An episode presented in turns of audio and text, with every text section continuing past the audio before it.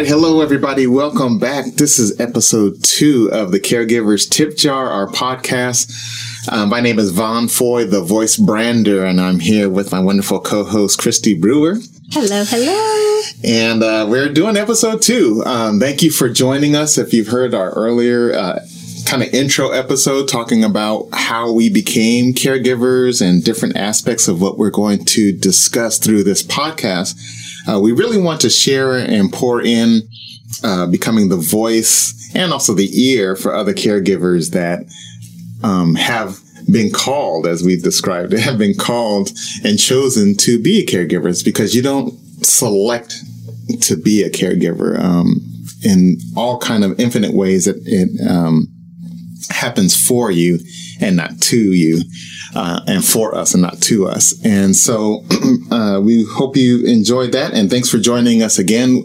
Today we are going to focus about being a caregiver and doing things right, or feeling, quote unquote, doing things right. Air quotes, right. Doing things right. Not only from the beginning when you find yourself in this position, even 2 years later, 28 years later, you learn more and more about every day, like what is right. Is it right for me? Is it right for the recipient? Is it right in the universe, period? What is right? Are we creating our own what is right and our own expectations and kind of things like that? Because you don't know, you're learning. And I'm going to share a lot about kind of my story, since it's so fresh, and be vulnerable about when my mom had her stroke 2 years ago at this time of recording. All the things that was going through my mind, and everything was brand new, but everything was top emergency, was top priority. It's, we're going to take care of moms. Like, okay, mom, what do you need? I know there's certain things that the doctors and nurses need to take care of, but at the same time, to me, it's like, this is my response. I got to take care of mom. Yeah, you only get X amount of days in the hospital, and then that's it. This is you. Yeah, you're on it. Here you go. Here's your plate. You're welcome. So let me kind of quickly share. So in the first episode, I explained that, mom had the stroke, went to the hospital. We were at the hospital for 3 weeks, basically in an emergency, and then or ICU, and then went to a Ballard's, which is a kind of a specialty recovery, mm-hmm. rehabilitation for stroke victims, and where she did her occupational therapy, her physical therapy, and speech therapy, because she couldn't talk. She couldn't walk. She couldn't go to the bathroom. She was bedridden, basically. So immediately there was 6 to 8 weeks of total life change. Total. In an instant. Total. Yeah. Like, mom, how are you feeling? Barely, kind of yes and no's. And then with the drugs that she was on, there wasn't really a response. So we had to figure out, and, mm-hmm. Being able to communicate. But we knew our mom. It was interesting. Like, mom's in the bed, even though she couldn't verbally communicate. We were like, oh no, okay, she's not liking that. Okay, you can't stick her 20 times. Yeah, you get to be the advocate. Yeah, yes. And step in and be able to say, no, don't do that. Well, we have to give this to her. No, she's not going to get that anymore today. Yeah, she's done. It's okay to say no. Yeah, it's okay to say no. That was a hard lesson for me to learn, but it was necessity. Yeah, you have to be able to. Because they're not just a pincushion laying there. Yeah. It's like, no, what are you doing? No, you got to explain to me what's going on and what's happening, because she can't defend for herself. She can't hear for herself. She can't speak. Yeah. But I can read her, and I know what she's going through. So. Yeah.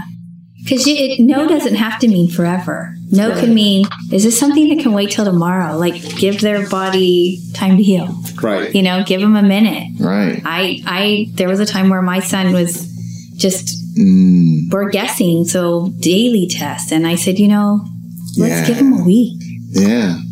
Let's see what happens. Let's wait for the results of the other 25 tests we just took. Exactly. You know?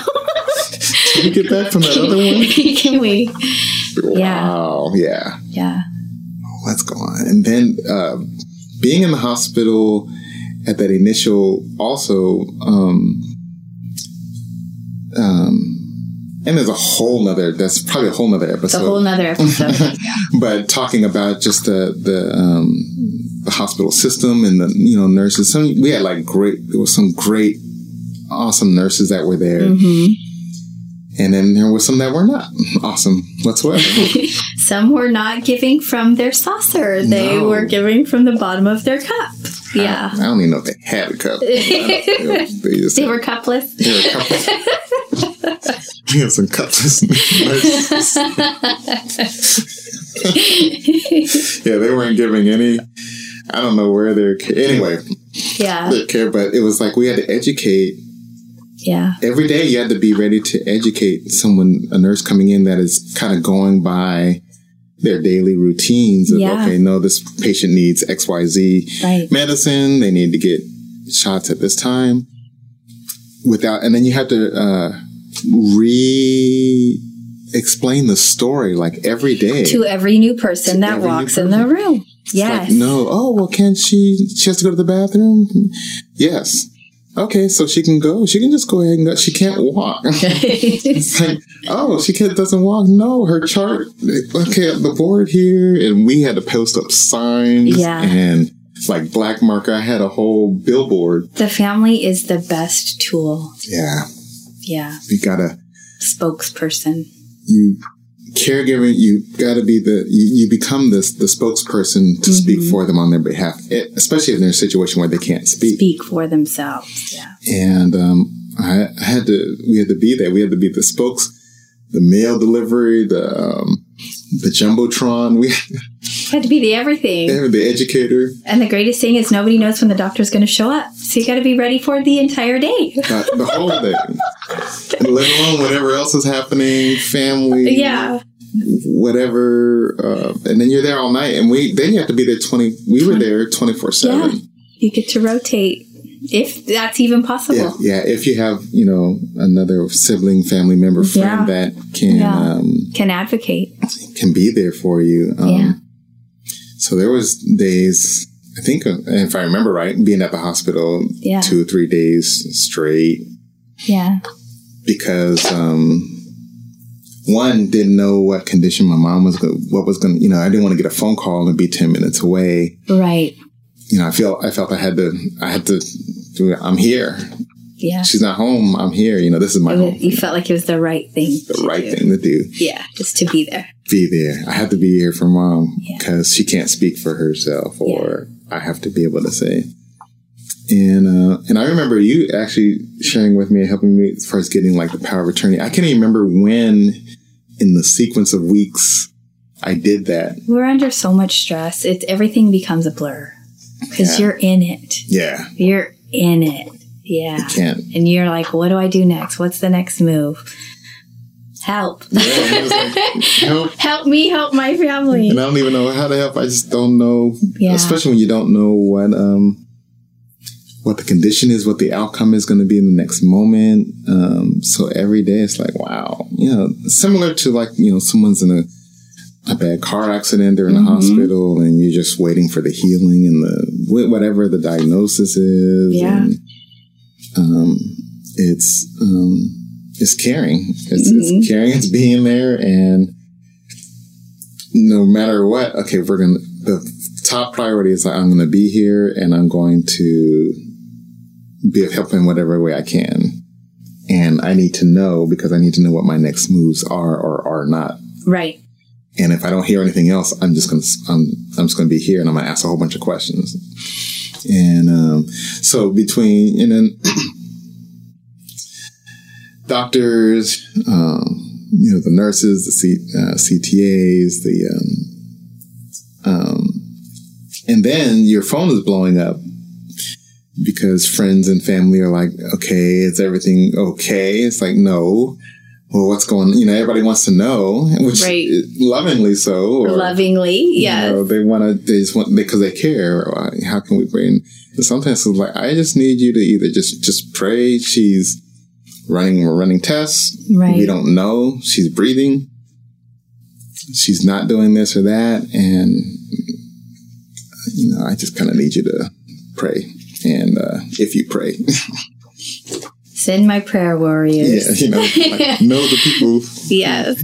who with you. And then the others, like, okay, then you need help. Like, okay, but I got my case was my wife and son. We still got things to take care of school-wise. And, you know, thankfully, you know, she handled stuff and wonderfully. I didn't have to worry about or think about that. The beauty of that. Yeah, that was a major blessing. Like, she already had that. And so many spouses don't even know how important they are in that moment. Yeah. Yeah. So, yeah, big shout out. So, big shout out Rashana, my wonderful wife. She, like, because during that time, she was actually, when I was at the gig, when my mom went to the hospital, Rashana went and stayed with my mom in emergency until I got there like 3 hours later. I think I was almost 2 hours away. Yeah. And didn't know what happened. But yeah, you're right. Like, they don't know how important. And it's like, no, that was a huge relief. Relief, encouraging. Mm-hmm. It's like, okay, you already know she's in good hands regardless. I can't be there, but I already know. Here's my better half. Yeah. What better can I give right. than my beautiful wife to be there and stand in the gap for me? Yeah. Yeah. And then it's like, okay. And, you know, and it's funny, not funny, but it's interesting that her dad had a stroke not too long before this. So she knew what to do. She already knew what to do. And then her mom had gone through different ailments. So mm-hmm. she's been caregiving for her parents even before this even come to our place. So it's like, right. So we have a household of dual households of caregiving with, right. like, for our parents back and forth.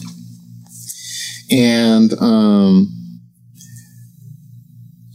kind of speeding through, once after being at Ballard's, then she was admitted to a senior care facility and in Riverside. And, you know, getting those senior care facilities, I had to shop around, so to speak, to see which one, because there were some that were rated 5-star. And you go and there was 3 beds to a room, like, literally, if we were going to visit, I would be sitting on the bed of another patient talking to my mom. Right. And I was like, there's no way. No, there's no way. This is not, you know, so you're going through making decisions on what's going to be the best for your family member. And when I ran into Arlington Gardens in Riverside, which is a beautiful facility, and thankfully it was miraculous, because the one of the head nurses there and the occupational therapist and one of the head CTAs that were there, they've all heard me play before. There you go. I played for them because actually, was it Nancy? Nancy, she was like, she seen me walking the hall. She's like, Vaughn? I said, yeah, hey. It's like, oh. I just did a big concert for her and her husband. It was a Love and Hope concert. Anyway, for her husband and his nonprofit and his ministry. So it was all these people that, my mom had a stroke and she's coming here. So already there was like familiar staff. They're like, you don't worry about a thing. We're going to take care of it. Right. And that was like triple blessing because, like I said earlier, I play at a lot of these different facilities, and I always remember playing at certain ones, and I'm like, way before anything, my mom, I didn't have any clue of her needing anything, but I was like, if my mom was to, you know, need a facility, I would have her at this one because I love the people here, or no way, I wouldn't have them at this one. You know, I love sharing the music with the people there, but the care, you know, quality care. Quality care. It's like, no way. I wouldn't have my mom there. And so coming to Arlington Gardens and having my mom there, it, you know, it's like such a relief. And I can just only imagine, because always at these nursing facilities, you find people, like 90% of them, where no one visits them. There's no family members. That's very true. It's a lot of people out there that don't have advocates for them or family. Mm-hmm. And that was one of the things me and my brother were there, like I said, 24/7, taking shifts. Like, no, we're going to be here. And then she was there for like 4 months. Yeah. And over the 4 months, her mom's, you know, a room neighbor or whatever, they didn't have anyone, that no family. It was barely, we would see people that would come to visit.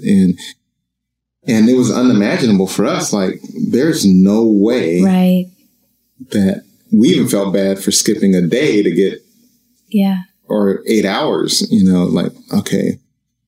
And we had to, like, you know, doing things right, because I had to be there. Yeah. Because I don't know what nurse is going to be there. I don't know who's going to know that she can't walk to the bathroom. Right. As you're still trying to maintain your lifestyles, your jobs, your... Yeah. Keep things running outside of your regular... Everything. Walking in your abundance. Everything. Instead of the either or, you're doing both. Excuse me. Yeah, so, like, not knowing... and my brother's down from San Luis Obispo, you know, he's taking off leave time or whatever. So, all right, we're here today. This is going on. She's not eating. She has to be on purified food. Pureed. Yeah. Purified.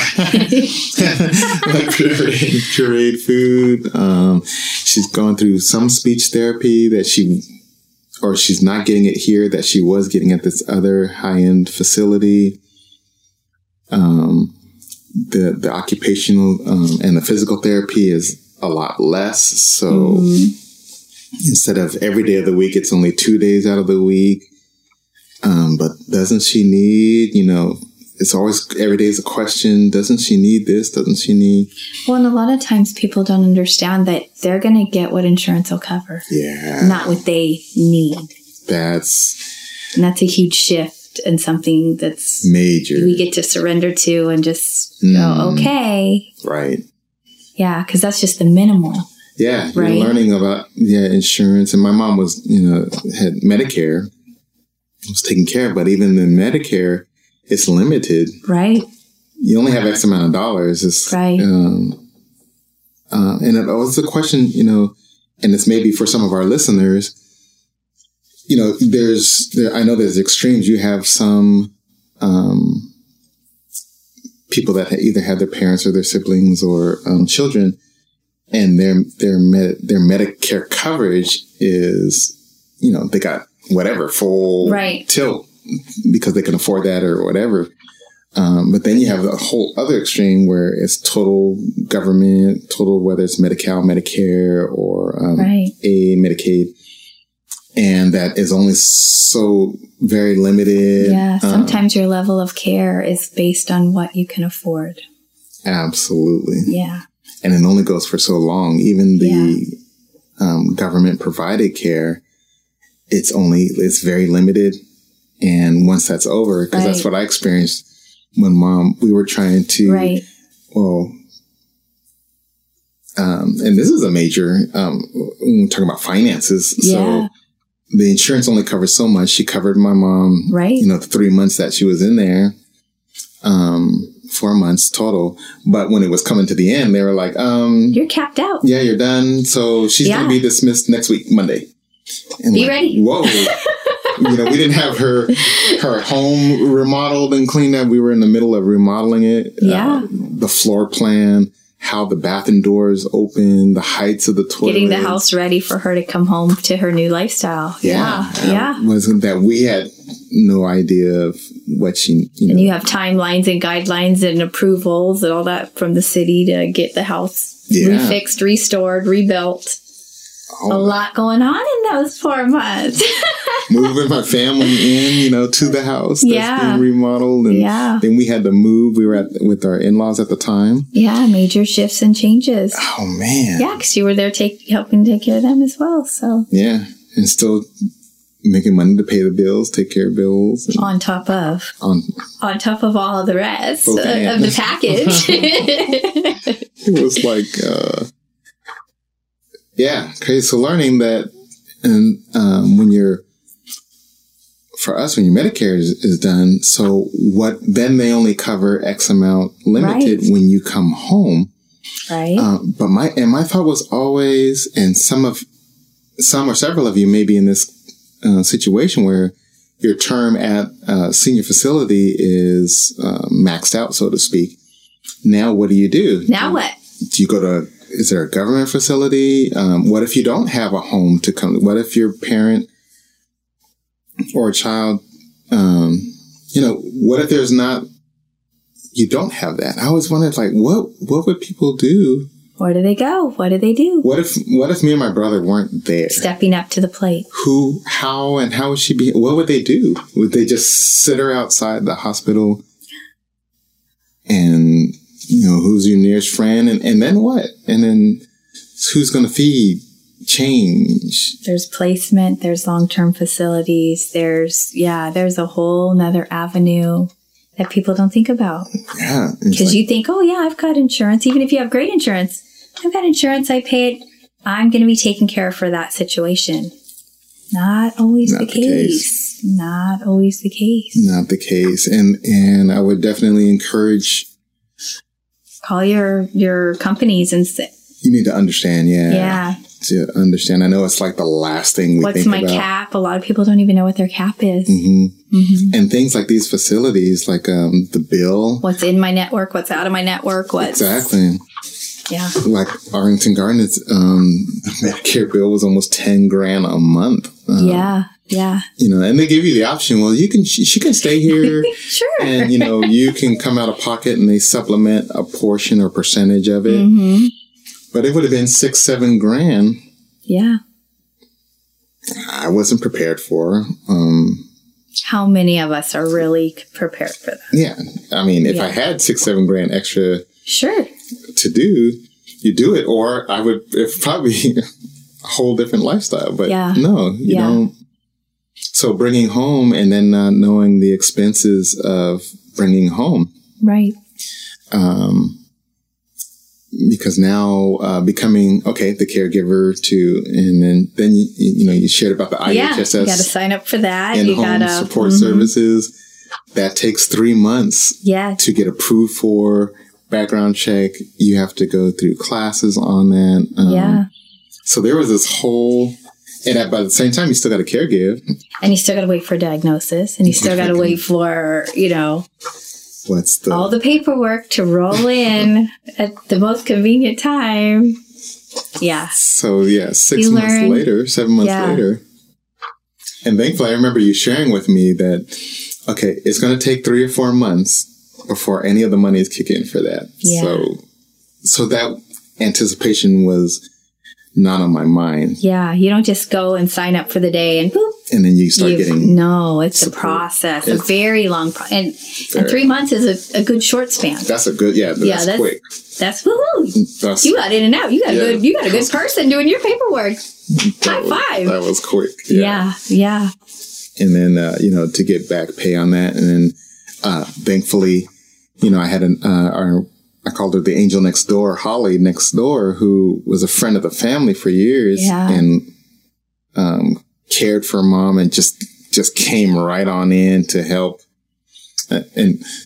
with Mom because okay, it's been 40 something years.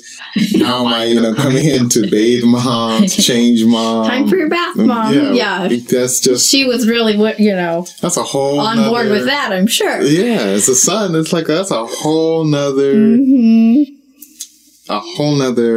paradigm. It's like, but it has to be done. And it's like, but okay, I know.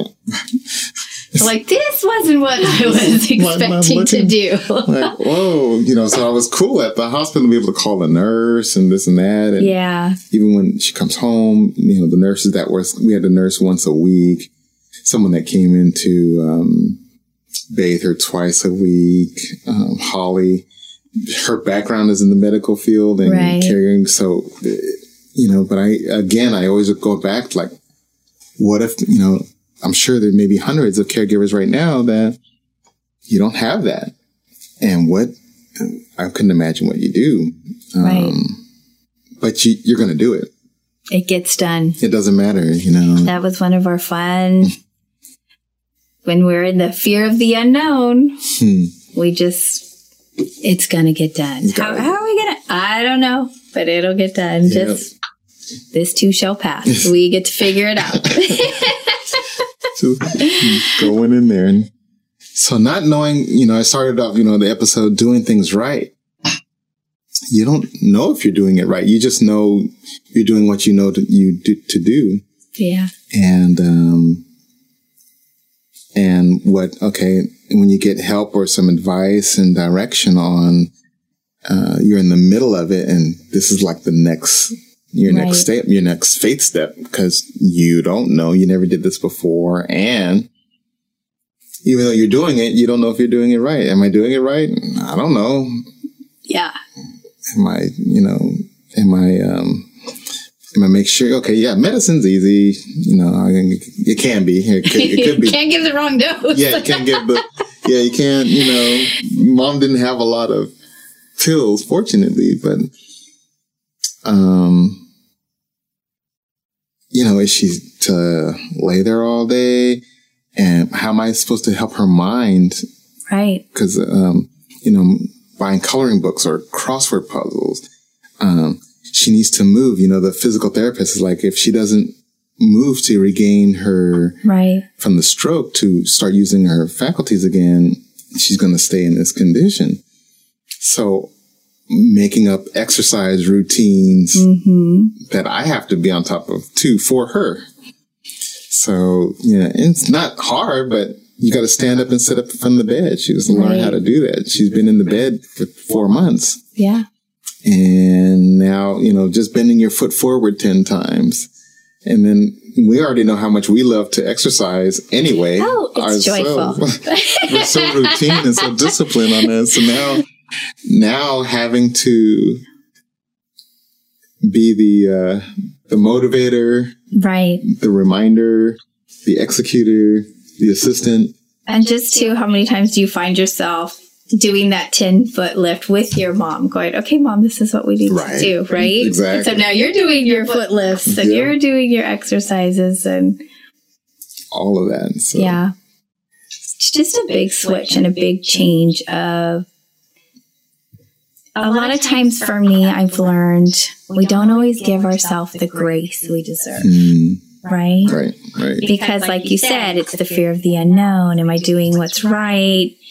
I wasn't given the handbook on this, right? It's all new territory. And, you know, and it's not just us. Yeah. It's them too. Yeah. Right? Yeah. They're in a new boat. They're not sure what they do and don't want to do. They're, you know, they have their own opinion about their health as well. Well, the doctors say this. Well, this is what I want to do. Right? And... all these fun things we get to learn together and, you know, who gets to juggle, who gets to do this job, who gets to do that job, who's able to fill in, who's capable. You know, like you said, your brother didn't live close. Yeah. At some point, at some month, he had to go back home. At some point in time, he had a life to return to. Yeah. Go back to work. And though I know. If he could, it was just like, I'm moving down here. I'll change it on a heartbeat. And that's what we do. One interesting point is, you mentioned about for the recipient, it's like my mom. So we were trying to show her HGTV shows and like, mom, this is what's happening at our house. Cause when she came home, I mean, we Her house was completely different than when she left it. Yes. Totally different that it's ever been. And so she didn't know, in addition to her, just her mental the stroke, she's like, okay, I don't even know why. I remember the first few weeks, she's like waking up and like, where am I? She's like, where am I at? I knew I was in the hospital. I got used to that. Right. I got used to that. She was at a facility. Yeah. She got used to that. And now it's like, okay, where am I? Because this is not home. I'm in the room I slept in, but it is. Right. Completely different. Lighting, floor, everything. Flooring, everything's paint. Different. Yeah. And bathroom wasn't even the same bathroom because you had to remodel it. Bathrooms, everything. Accommodations, yeah. Only the outside, like, looked the same. The front door looked the same. You came to the front door and it's like, walls are gone.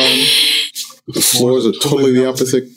And that's a huge shift for her because she lived in that house for all those years. Yeah. For so long. 40, so we were there since she was 75. Yeah. She had, that was a surrender for her as well. And so I remember for months, she would wake up and be like, I don't know where I'm at. What happened to me? And then she wouldn't remember what happened. And we had to remind her, Mom, you had a stroke. And really? I said, yeah, you were in the hospital for 4 months. Really? Oh, man, I was messed up. You know, she was I love her. I can see her going, wow, that's amazing. Really? Oh, man, I was messed up. Me? My head is bashed. I don't even remember. And she doesn't remember any of it. Yeah. Like, she doesn't remember the months or nothing. And so waking up to, having to walk through with her on that transition too. So like, Mom, you don't remember. And she doesn't remember. We do. And it's like, man, so when she's scared, like, okay, I don't, you know, she comes out at 2 a.m. walking out and everybody's jumping up like, okay, are you okay? Yeah.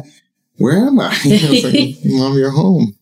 This is home. It looks so different. That's not my couch. Right. Everything. Like, where's my chair? Everything is gutted and different. So, yeah, trying to keep things, you know, pictures here and there, but at the same time, knowing that she doesn't remember, but at the same time, trying to learn to keep triggers or keep and adapt for her. Yeah. So that it's not. Like a little less adaptable. So, and then you're trying to learn what's the best way to do that. I remember when we, you know, what do you keep in the house? What do you not? Because like 90% of the stuff is junk. Right. At least in your mind. So am I doing it right? She's like, you made that in kindergarten. That is not junk. That's my precious memory. My children and I have this round to go. My daughter and I. And I'm like, don't throw that out. You made that in junior high. Yeah, you don't. It's those type of decisions. I remember me and my brother. You know, we had a big, what do you call it? It was a husk, kind of the wall unit, big wall unit that, you know, from birth, from Germany, actually, that, you know, it's like, do we keep that? No, it is taking up space. We're not going to need it. Look, I'm over the nostalgia about it. Yeah. Yeah, but, you know, there was cards and stuff, pictures we kept and stuff like that, but it was just different things that were a part of the house forever, but it wasn't necessary. You put it in the garage. What'd you do with it? The house? No, we actually destroyed it and put it out. I mean, it was so much stuff to get rid of. It's a big change. It was a big amount of change in a small amount of time. And then just having to get back on track. Yeah. And, of course, keep the most pleasant attitude of all time every day. Because what else you going to, I mean. Yeah. I mean, you only changed houses and schedules and uprooted everyone in your whole house. And, yeah. I think on the next episode, talking about, I know one of them, like family members and their adjustment. Like, we're the main caregivers. But what about the surrounding siblings? Yeah. Spouses. Yeah, you haven't heard from me in 5 months because. Yeah. Yeah. It's like, wow. Or like for my son, like everything. It was a hard time. It was a silent hard time because it was like, but that's grandma and we have other grandma, but grandma doesn't remember my name. Grandma calls me, her son's name. Yeah. My mom would call Jordan Vance, Mm-hmm. Oh, hi, Vance. She'd be all over. That's my name's not Vance. I'm not Vance. And then you're trying to but son, she doesn't remember. But mine, that's not my name. But, It's like, how do you, and at the same time, it's mom, don't be disrespectful to mom. But she doesn't remember my name. She has a condition, and then you're trying to educate.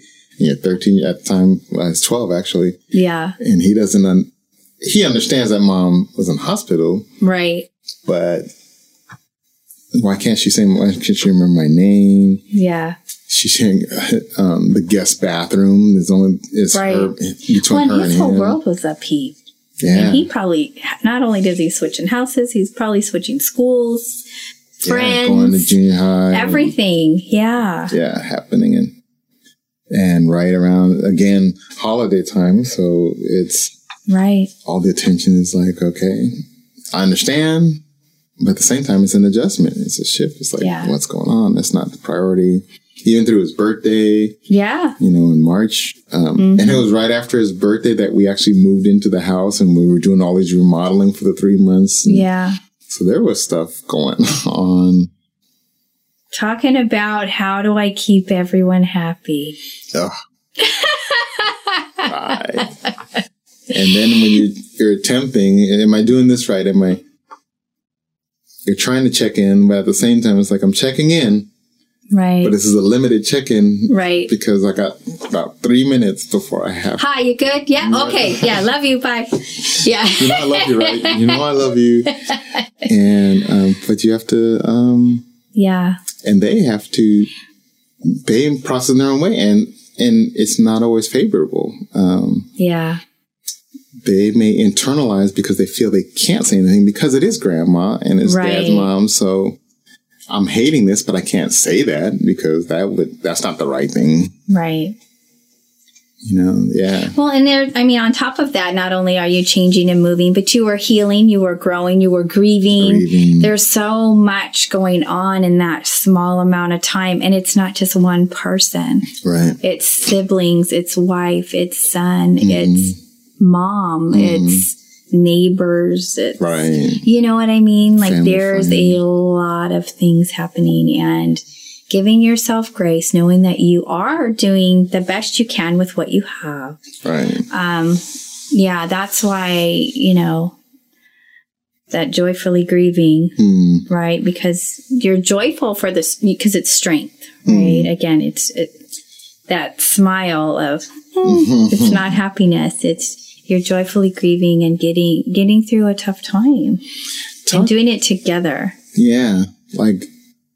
That's where open, honest communication is everything in a family. And then to learn that, And respect and boundaries and all that is such a major key. And having your life skill tools. I mean, for my kids.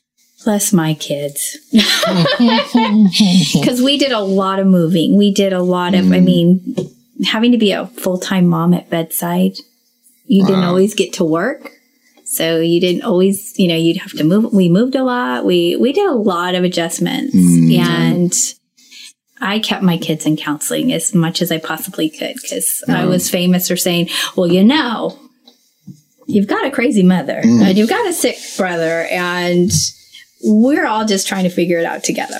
Right. I don't have all the answers. I'm not going to have all the answers. Please know whatever we try to figure out is probably not right, but let's fake it till we make it kind of thing, And I think I probably apologized. Oh my gosh, so much. I'm so sorry. I forgot you at school. I'm so sorry. Whatever that might look like. I screwed up a lot and you're gonna, it's all new territory. Yeah. It's just comes with growth. Yeah. And you do have to. What worked? What didn't work? Where do we move forward from here? We did that a lot when they were younger. We'd, try to sit down and, you know, what did we miss? What could have worked better? A lot of open, honest communication. And boy, if we were in a funky attitude, it was okay for the other person to call us out, you know, and just... And that's good. Yeah, because the kids, I mean, they'd warn each other a lot. You know, mom's not exactly cheerful this morning. You might just want to be forewarned because I just went in there and tried to get some breakfast and came out without a limp, you know, just so you know. Yeah. So, yeah, just a lot of open, honest communication, knowing your boundaries, knowing yourself. And again, as a caregiver, that's why we are constantly reminding, and the whole purpose of this show is... fill yourself up, fill your cup up, give yourself breaks and times and grace, and allow others in the same to do. Right. Yeah. I think you really hit, like us learning, like those boundaries and conversations. Mm-hmm. I know specifically, like with my immediate family, like with my wife and my son. We had to, and we still do, had to learn about to have that kind of communication, because a lot of times before all of this, it would be kind of silent, nonverbal, understand, you know, right? There was like this just silence, and then I learned more and more about the importance about open communication. Yeah, and still working and still learning it and trying it, because if you don't have open communication, there's a reason. There's like either I'm trying to be either tippy-toe or self-protectant, or I don't want to stir up the nest. I don't want to, you know, there's all these things that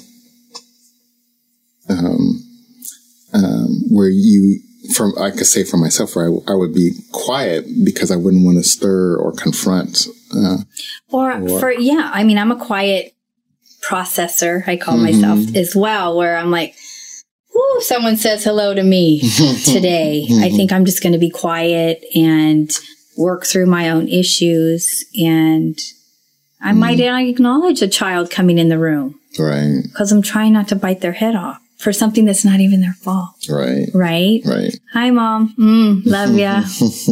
Right. You know, just trying to get through my own baggage, my own junk.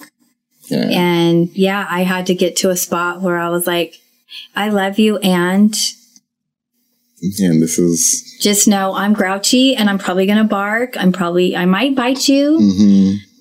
Don't take it personal. Right. Yeah. It's just like one. Yeah. My daughter, I love her because she would say. She'd call you on it. And even to her siblings, like, don't mess with me, you know. And you would have to warn the brother, you know, like, dude, she'll take you out. Let her be. She's setting a boundary, you know. Right. And because, you know, they're going through their stuff, too. They're watching their brother waste away. They don't have answers. They don't know what to do. Mom's usually in a bad mood, you know. I got stuff going on at school I got to talk to my mom about. You know, when's the best time to address that? Right. She's kind of a little stressed out. You know, just all those things as they get older and learning, you know, yeah, I know his illness is important, and but I'm important too, you know, and I've got school stuff going on, and I've got to get this project in, and we got to take a trip to Target, Mom. I got supplies to buy, you know, kind of thing. And I worked nights, slept days. Right. Try to figure that out, you know, just bunch going on. So you always got to have that open, honest communication. And sometimes you're going to say what they don't want to hear. Mm-hmm. And it's okay. Mm-hmm. It's got to be said because it's out of love, right? We're all trying to grow and heal together. And we're not there to, make it more difficult for everyone else, even though we're struggling in our own pain, our own grief, our own frustration, we're equally irritated. Right. So, yeah, how do we get through that together? And that's good. And how we're going through, you know, sharing just the stories, you know, we wrote down earlier about like these life skills, these kind of tools. This is one of them, like learning to, even if you do have open communication currently, it's just even the more so Yeah, all the support you can get. I mean, for me, I couldn't get enough self-help books, what support groups were offered at church. I know my husband and I went through a divorce, and thank God it wasn't a messy divorce. It was a very loving divorce. In the fact that we made sure we weren't going to fight over the kids. We weren't going to, you know what I mean? Like, there was just so much going on. We could have easily chose to make it suffering even more. But we both were like, you know what? We just both know that for us, it's not working, and let's not make this harder on the kids, our families. Like, let's figure it out the best we can. Without making your life worse, my life worse. Let's just, what can we do kind of thing, right? So we did divorce care, a program that came through our church. Highly recommended to anybody who's considering it. Beautiful. It gave the kids involvement, and they got to have a voice. Around that. That's and good. It was perfect for that time for us. And yeah, just any counseling. My son did anxiety game, or he did gaming for his anxiety. And now he does anxiety for kids, a company. So he got to, make something good out of some of his trials. So very proud of my son there. That's awesome. Yeah, he's amazing. He's just an amazing kid. But yeah, just anything you can get your hands on, the support groups, the books. I mean, a lot of times I was sitting at bedside. What are you going to do? You can't go to a support group there, but... I read books. The Mennerth Meyer series was amazing for me. So many good books on that. That's good. Good. Resources. And one of the things too, we'll start wrapping up this episode, but like one of the things is we want to actually have also like resources too for, whether it's books, podcasts, other speakers, other we're very connected with Clemmer, like life tools, personal mastery, personal development. Whether it's your local church, some churches have support for this, some some don't. It can be there will always be. There will always be support and help somewhere. And sometimes we just don't know where to look or to begin. And sometimes we just one lead will be like, oh, and then it leads on a path to. And some people are private and don't even want to know where to.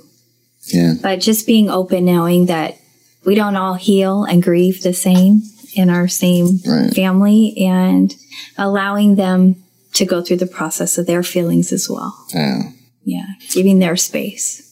I'd love to wrap this episode up. We started on doing things right, and you don't always know what to do because it's all brand new. You're growing. We learned about surrendering to the process, surrendering to the you don't know, but also building and trusting in people. You had mentioned, and I'm going to forget right now, I should have wrote it down, but you had mentioned about joyfully grieving. Yeah. And I just wanted to, I know we'll add these in our episodes, but because we are, and I think I wanted to bring the attention to our listeners that we are, as a caregiver, you're in a grief mode, and why that is because there's a loss. Most of us that when we hear the word grief, you think about grieving from a death, but there's all types of grieving. You still go through the same process, maybe even longer, because while you're in this, you're lost. In the case of like my mom, she's no longer the mom that I always knew. So I've lost that relationship for that moment. Yeah. Our conversations is not, completely different. Our interaction, the proximity, everything. So everything that was before, you're grieving on several different levels. And I love how, one, we recognize that and that it is a grieving process similar to like a death because there's a loss that's there. But I love what you said about joyfully grieving rather than, trying to be happy. Yeah. Because joy is strength. Joy is strength. I love that. It's a practice of strength. Yeah. And so you can be joyful, like you were mentioning earlier, you know, sitting on the couch and just being thankful and grateful that, you know, hey, my son's here, regardless of all what's going on or how tired, all the chaos the around, everything you know else that's going on, but you're able to joyfully grieve. Yeah, it sounds like an oxymoron, but it's not. It's not. Yeah, it's actually there's a joy in grieving. Yeah, and so. A lot that we'll be bringing more of that about. Absolutely. Other episodes. Well, we're going to wrap another number 2 up, and we can go on. And we're just looking forward to doing and sharing. Please give us your feedback. These first 2 episodes, I know, were very broad. Totally different subjects. Multi Rubik's Cube based perspectives and start stories and start another one and kind of give an example. Try to just really give a feel and settle in. But I think it brings out the discussion, just brings out different avenues, and we'll be taking different avenues, and we'll be more fine tuning as we go. Yeah. This is new for us, but the greatest thing is that we start and we are in the momentum and going down the big hill of wanting to share and to serve and to support our fellow caregivers and give the voice and give the ear to you, and just whatever strength and suggestions and tips help. But we really would love to hear back from you, especially on these first 2 episodes. It'll help us on... what do you want to talk about? What topics? Yeah. We're all healing together. We're all healing hearts. We're all trying to get through it together. And we would love to know what you need some suggestions on. Yeah. Is this helpful? What isn't helpful? All those things. And this will be our... those of you listening to this on the podcast, please share. We are on iTunes, Stitcher, Spotify, all of the big, we'll get on Pandora as well, and Google Podcast. We are on all places on podcasts, and our show will broadcast, and we'll have it on our own site as well that you can listen into and also share. Please subscribe to the podcast. And again, we're always looking for your feedback and for your likes, not only on the Facebook page, but in the podcast. It helps on the rankings and stuff. We want to just continue to share this and share this with someone that, you know, that can benefit from this. All right. Love to hear you. We're getting ready to sign off. Again, my name is Von Foy, the voice brander, and here with my wonderful, lovely co-host, Christy Brewer. And, we'll have a tagline next time. We get to create one. we get to create a tagline. But for these episodes, we'll put it on the closing credits and stuff. Yeah. But we do want to give a couple shout outs. I'm going to give a shout out to my mom. So, you know, it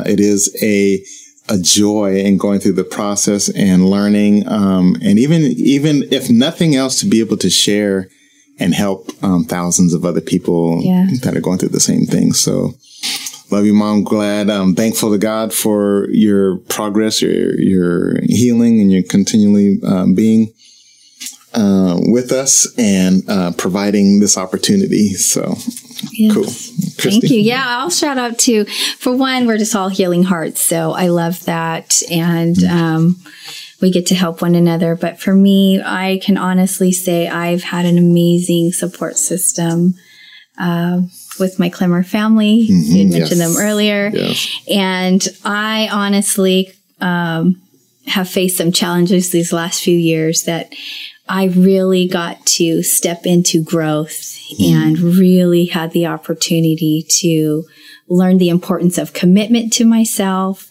filling up my own cup so that I can give from my saucer and not from my empty container. And what a blessing that my support system has been. So there's so many of you. You know that I love you, my Clemmer family, and it's my little treat that I love to give to them. So thank you so much for being in my corner and loving me and supporting me through it all. All right. thanks so much. Until next time, we will talk to you soon. Have a wonderful week. Blessings.